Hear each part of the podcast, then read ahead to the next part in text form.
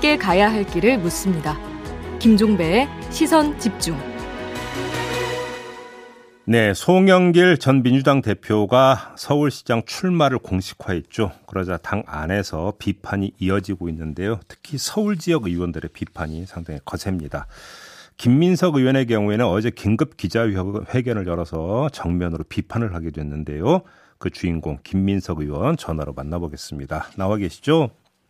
네, 안녕하세요. 네, 안녕하세요, 의원님. 비판을 넘어서 송영길 전 대표에게 대국민 사과까지 요구하셨던데요. 어떤 점이 문제라고 보시는 겁니까?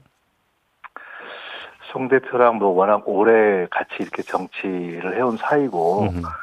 지난 전당대회 때 사실은 뭐 그렇게 현역 의원들 중에 많지 않게 송 대표를 또 응원했던 사이이기 때문에 네. 쉽지 않은 저도 편치 않은 일이었는데요. 음.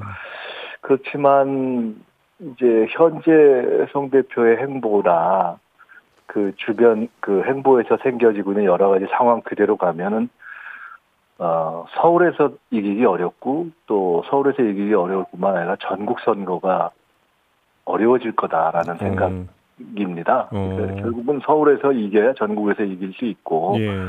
대선 패배 이후에 국민과 지지자들의 바람이 크기 때문에 예. 근데 지금 현재 이제 우리 송 전 대표께서 서울에 출마하게 되는 과정과 명분이 예. 국민들 보기에 납득하기 어렵기 때문에 어. 어, 해 설명을 넘어서 이제 사과가 필요한 대목까지도 있다. 출마를 음. 이제 하게 될 수도 있고 경우에 따라서는 후보가 될 수도 있을 겁니다. 예. 그러나 예. 그런 부분이 정리가 되지 않으면 어려울 음. 거라고 보는 생각 때문에 음. 이제 그렇게 얘기를 하게 됐고 또 얼마 전에 서울 지역의 의원들이 이제 다수가 모여서 음. 말씀을 나눴는데 이제 뭐 우연찮게 제 방에 모여서 말씀을 나눴고 저한테 지도부와 송 전 대표한테 말씀을 좀 전달해 달라 하는 얘기가 음. 있어서 음.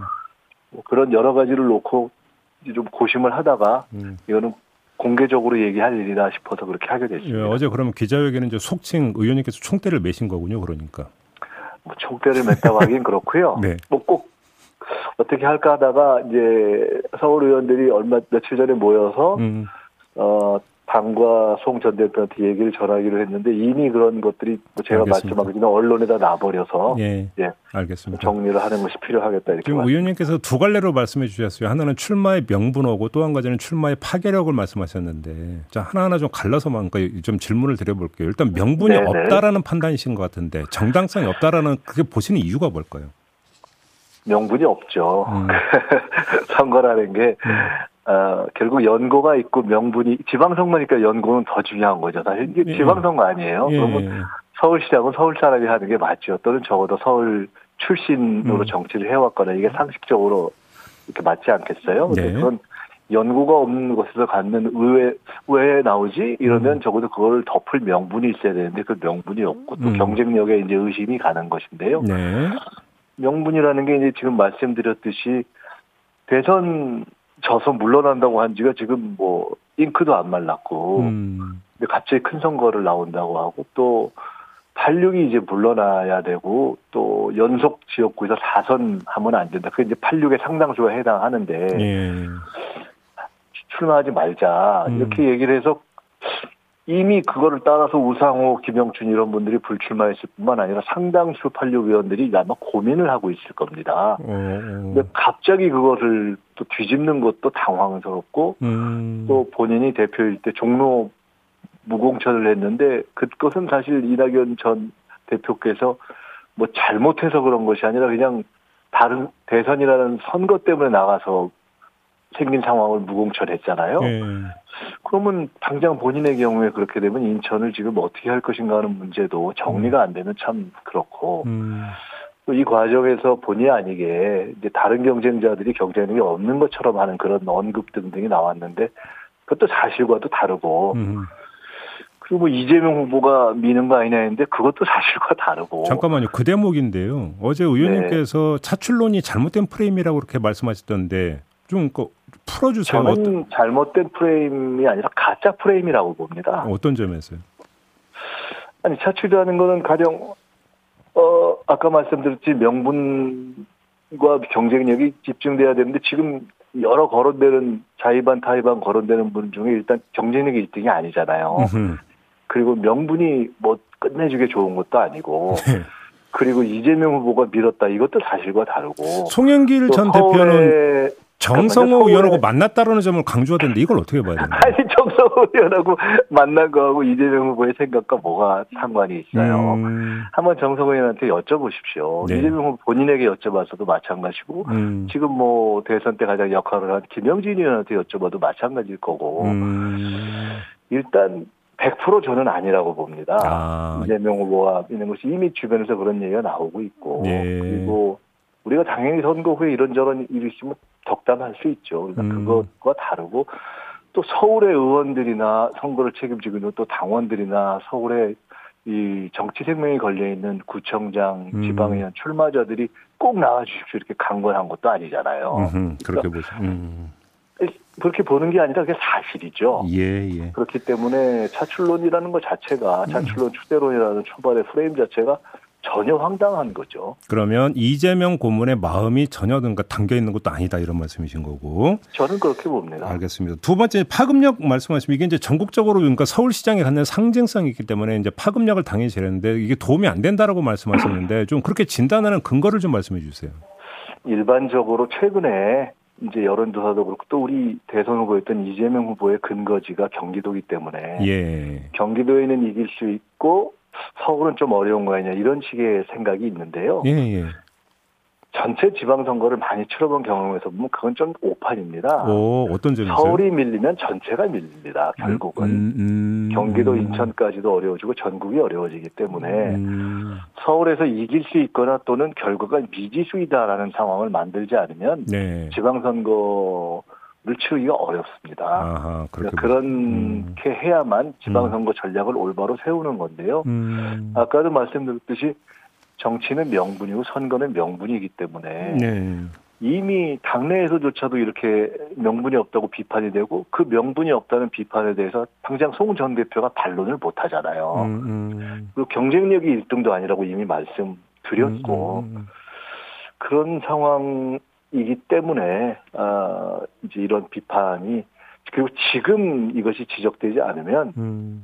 교정할 기회가 없어진다고 봅니다. 그러면 의원님들 지역구가 이제 서울이니까 지금 그 서울 지역의 판세도 궁금하고 읽고 계시는 판세도 궁금하고 어떤 사람이 나서면 이길 수 있다라는 어떤 판단도 있을 것 같은데 그걸 좀 말씀해 주시겠어요? 두 가지로 말씀을 드리면요. 예.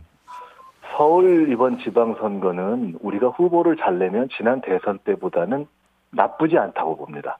어. 최소한. 어, 그 이유는 예. 그거는 이제 의원들이 또 그렇게 전반적으로 이렇게 민심을 이렇게 감지하고 있기 때문에 예. 그렇게 말씀드리는 측면도 있는데요. 어허. 왜냐하면 첫째는 어 대선이 끝났지 않습니까? 네. 그래서 일단 심판이 된 측면이 있죠 한 번. 아, 이미 심판이 된 겁니다. 민심이 좀 약간 누그러질 수 있다. 정권 교체라는 그 심판은 1차 이루어졌고요. 네. 두 번째로는 대선보다는 투표율이 낮습니다. 그렇죠. 즉 결집도 싸움입니다. 네. 근데 국민의힘은 이미 한번 어떻게 보면은 이렇게 정권 교체 심판을 했기 때문에 이완되고 상대적으로 음. 민주당은 0.7cm 모자랐다고 생각하기 때문에 네. 결집되는 면이 있고요. 어허. 또 통상 허니문 시기인데 윤석열 당선자께서 행보가 음. 아주 일반적인 허니문 시기를 충족시킬 만큼 만족스럽지는 못한 것이 지금 현실이잖아요. 예. 그리고 오세훈 후보도 어 지난번 보궐선거에 될 때보다는 약점이 노출되어 있는 상태이기 때문에 어떤 약점이요?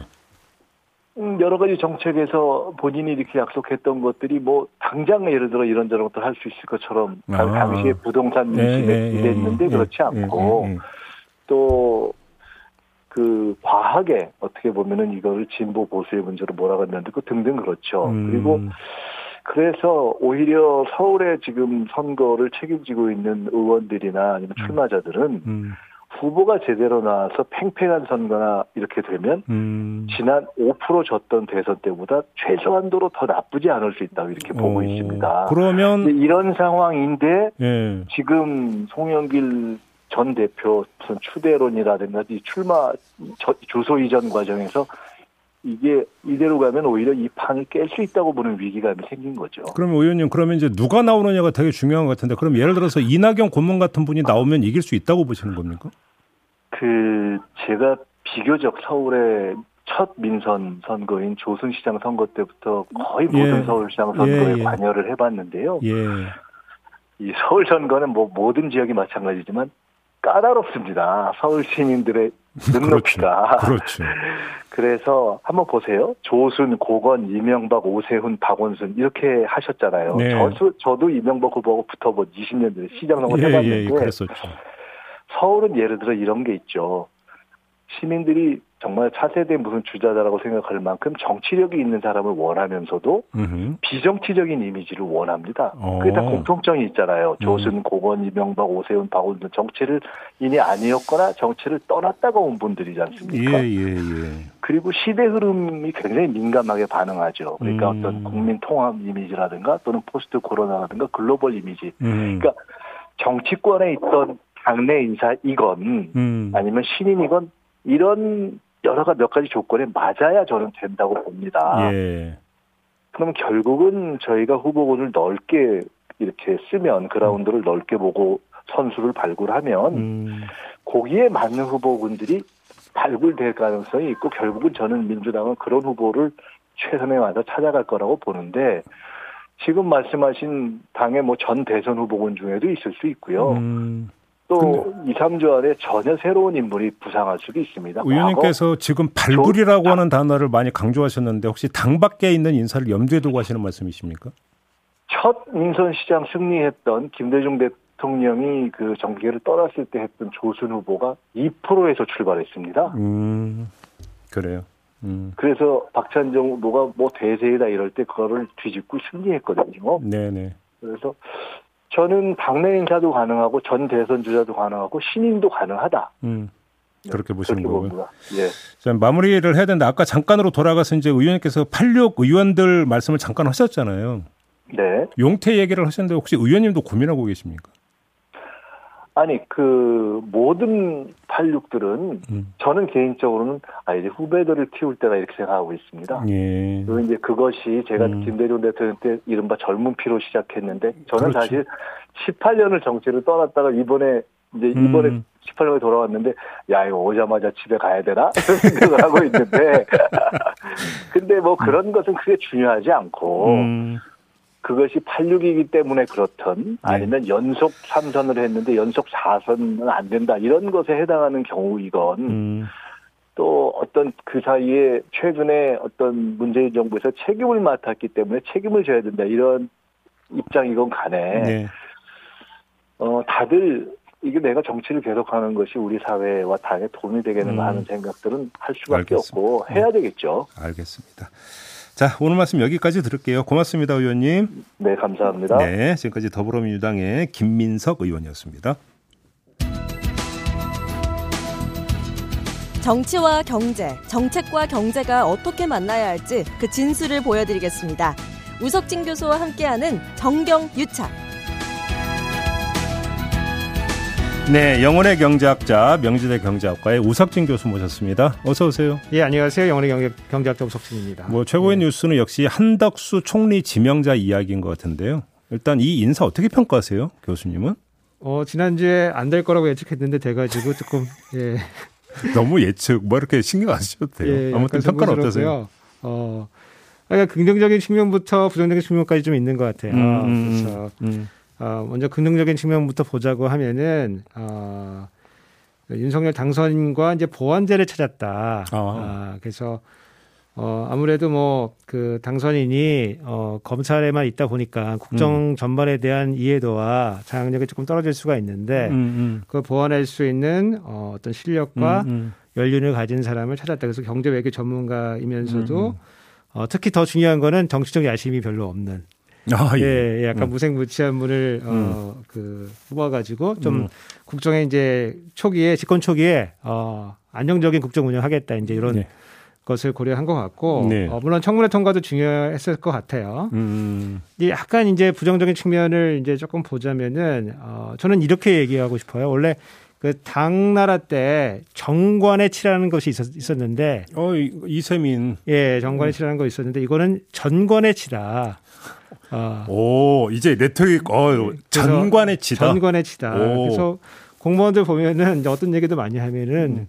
관이란 치아라고 있는 것이다. 아, 이런 얘기도 하고 그러거든요. 어, 그래요? 자기들이 치한다고요? 예, 치한다고. 어. 약간 그런 시대가 좀 도래, 도래하는 거 아니냐. 아, 아. 그래서 어, 약간 어, 어떤 혁신이나 이런 측면에서 봤을 때 상당히 어, 좀 정치할 수가 있겠다. 그러면 어. 지금 교수님의 진단은 윤석열 당선이 아무래도 이제 국정에 대한 이해도가 떨어지다 보니까 이 관료들이 득세하는 상황이 벌어질 수가 있고 그 상징적인 말 안도 한덕수 지명자다 이렇게 좀 정리할 수 있는 겁니까? 뭐 아무래도 좀 익숙한 익숙하고 좀 믿을 수 있는 사람들이 음. 어, 공무원들 중심이 아닌가 음. 그런 생각을 해봤고 예, 좀 너무 약간 올드한 인물 아닌가 이런 생각도 좀 좀 들었는데 그거를 어, 감수하고서라도 음. 어, 해야 될 이유가 있었. 것 같다. 아, 네, 그렇게 생각이 들었습니다. 그래서 전관의 시, 어, 치가 시작이 된다. 아, 아, 이렇게 보고 있습니다. 알겠습니다.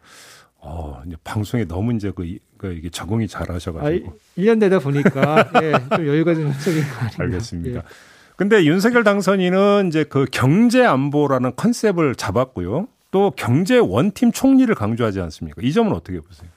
어, 그러니까 이제 원팀으로 이제 하다 보면은 이제 관료들이 또 라인업이 될 것 같아요. 음. 그래서 약간 근데 어 저는 지난주에 좀 말씀드렸는데 뭐 음. 추경호 의원이라든가 음흠. 아니면 최상목 그전. 차관이라든가 이제 이런 라인업이 이제 기대가 어, 되긴 하는데 이게 네. 원팀이라서 저는 이제 원팀하면 약간 혁신 뭐뭐 뭐, 뭐 동력 아니면 뭐 이런 것들을 조금 기대를 했는데 음. 어 최근에 이제 프로야구 개막하지 않았습니까? 네, 네. 어 그래서 어, 개막전 로스터가 나왔는데 어, 이 선발 투수가 어, 은퇴한 뭐 김병현 선수나 선동열 선수가 약간 거기 어, 선발 투수로 나온 그런 느낌이에요. old boy라는 얘기잖아요. 그게. 마무리로 나와야 되는데 오. 어 그것도 은퇴한 지 좀 되는 선수가 선발로 나와 있는 이런 느낌이기 때문에 지금 그 마무리란 말씀은 이제 그 그러니까 집권 초기고 그럼 뭔가 좀 새로운 것들을 심고 밀어붙여야 되는 시기인데 관료는 아무래도 안정성 코드니까 그렇죠. 우리가 그, 그 말씀하시는 거예요. 예, 5년 어, 집권을 기간을 생각해 보면은 음. 끝에 가면은 이제 마무리를 좀 지어야 될 필요가 있거든요. 그리고 안정적으로. 그렇죠. 그때 보통 이제 어, 공무원 출신들이 많이 기용이 되는데 음. 지금 집권 초반부터 지금 아마 진용이 그런 식으로 짜지면은 음. 아무래도 좀 어, 우리가 어, 정, 정부도 정권도 바뀌었고 또 그리고 새로운 어, 그 대통령이 들어섰을 때 기대할 수 있는 혁신은 예. 조금 불만이 어, 있지 않을까라는 생각이 들고 그 뭐 이제 국민의힘 쪽에서도 약간 불만이 나올 것 같긴 해요. 왜냐면 음. 인사가 어, 아무래도 뭐 그 민주당에서 총리를 했던 인사기 때문에 음. 우리 쪽 사람들도 많은데 어, 음, 음. 왜 저쪽 사람들 갖다 쓰느냐라고 하는 어, 그런 불만도 좀 어, 있기도 하고 음. 제가 이제 보는 것 중에서 가장 어 조금 좀 아쉬워 보이는 거는 이제 어차피 혁신을 안 할 수는 없거든요. 음. 그런 공무원 출신들에게 이제 혁신을 지금 맡겨야 되는 그런 상황이 될 것 같아요. 네, 네, 네. 어, 근데 이제 뭐 우리가 많은 경험을 했지만은 공무원이 됐다는 것 자체가 굉장히 안정을 추구하고 그렇죠. 변화를 싫어하고 이러기 음. 때문에 혁신에 아주 맞는 혁신 주체는 아니거든요. 그러니까 국정 혁신이고 그럼 국장의 담당자들은 관료들이었고 그런 거 자기 부정으로 연결이 될 수가 그러니까요. 그래서 그 어떤 과정을 거치게 될 거냐면은 이제 혁신을 하게 되면은 제일 먼저 하는 하는 일이 혁신 TF를 만드는 일이에요. 그리고 혁신 TF 만든 다음에 그다음에 그걸 혁신 위원회로 바꾸고 네. 그다음에 이거를 위원장을 뭐, 뭐 총리급으로 할 거냐, 뭐 장관급으로 할 거냐, 차관급으로 할 거냐, 이런 논의하다가 예, 뭐, 뭐, 뭐, 이제 여기 파견을 국장을 할 거냐, 실장을 할 거냐, 이런 거 하다가, 음. 그러다가 회, 위원회 회의 몇 번 하고, 음. 대통령 참석해서 한번 뭐, 한번 발표 한번 하고, 그리고 이따 끝내 가서는, 어, 자격증 만들고 끝나는 거거든요. 혁신과 관련된 자격증 만들고 네. 끝나는, 네. 이제 네. 이런 패턴이 이제 돌아갈 거라고, 어, 기대가 되니까 조금 좀 실망스러운 측면이 조금 있습니다. 예를 들어서, 어, 문재인 정부 때 이제 빅데이터 관련된 이제 혁신을 한다고 했는데, 결국에는 어, 우리가 이제 빅분기라고 부르는데 빅데이터 분석 기사 국가배학좀 만들고 끝났거든요. 그래서 예. 빅데이터 회사가 만들어진 것도 아니고 빅데이터가 음. 국정에 활용되는 것도 아니고 음.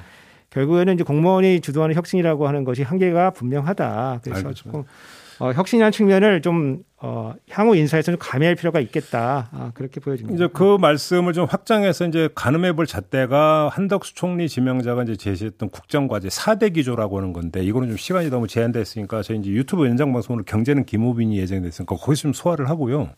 요관을 뽑아서 좀 그 질문 드려야 봐야 될 것 같은데 재정 건전성을 상당히 강조하고 있거든요. 이걸 어떻게 봐야 되는 겁니까?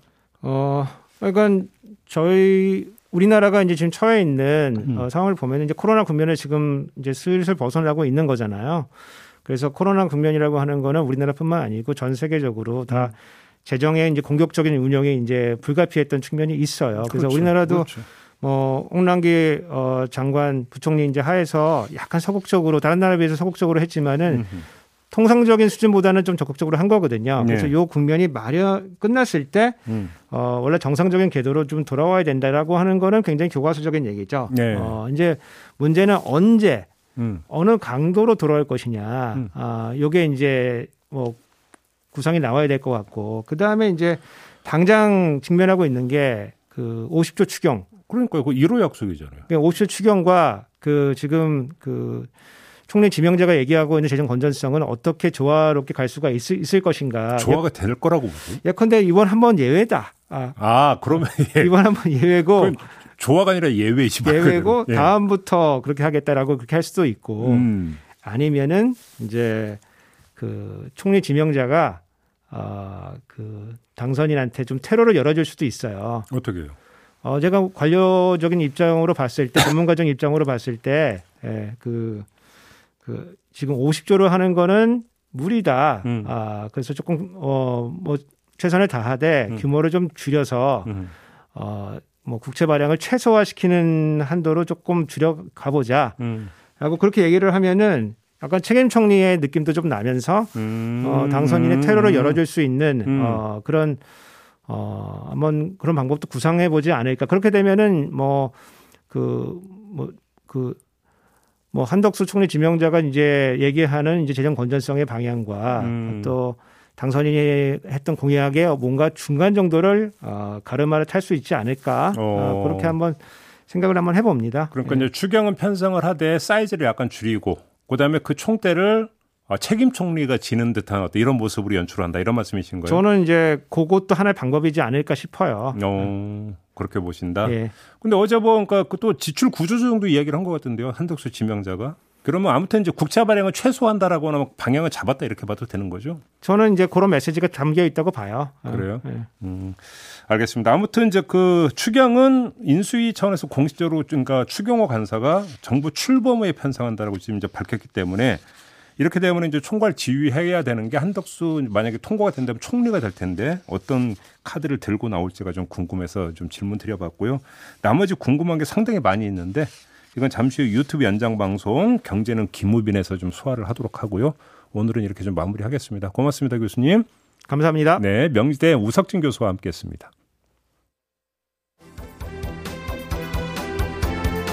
네, 시선 집중 2부 마무리하고 8시 3부로 이어갑니다. 3부에서는 경기지사 출마를 선언한 유승민 전 의원과 인터뷰가 예정이 되어 있습니다. 잠시만요.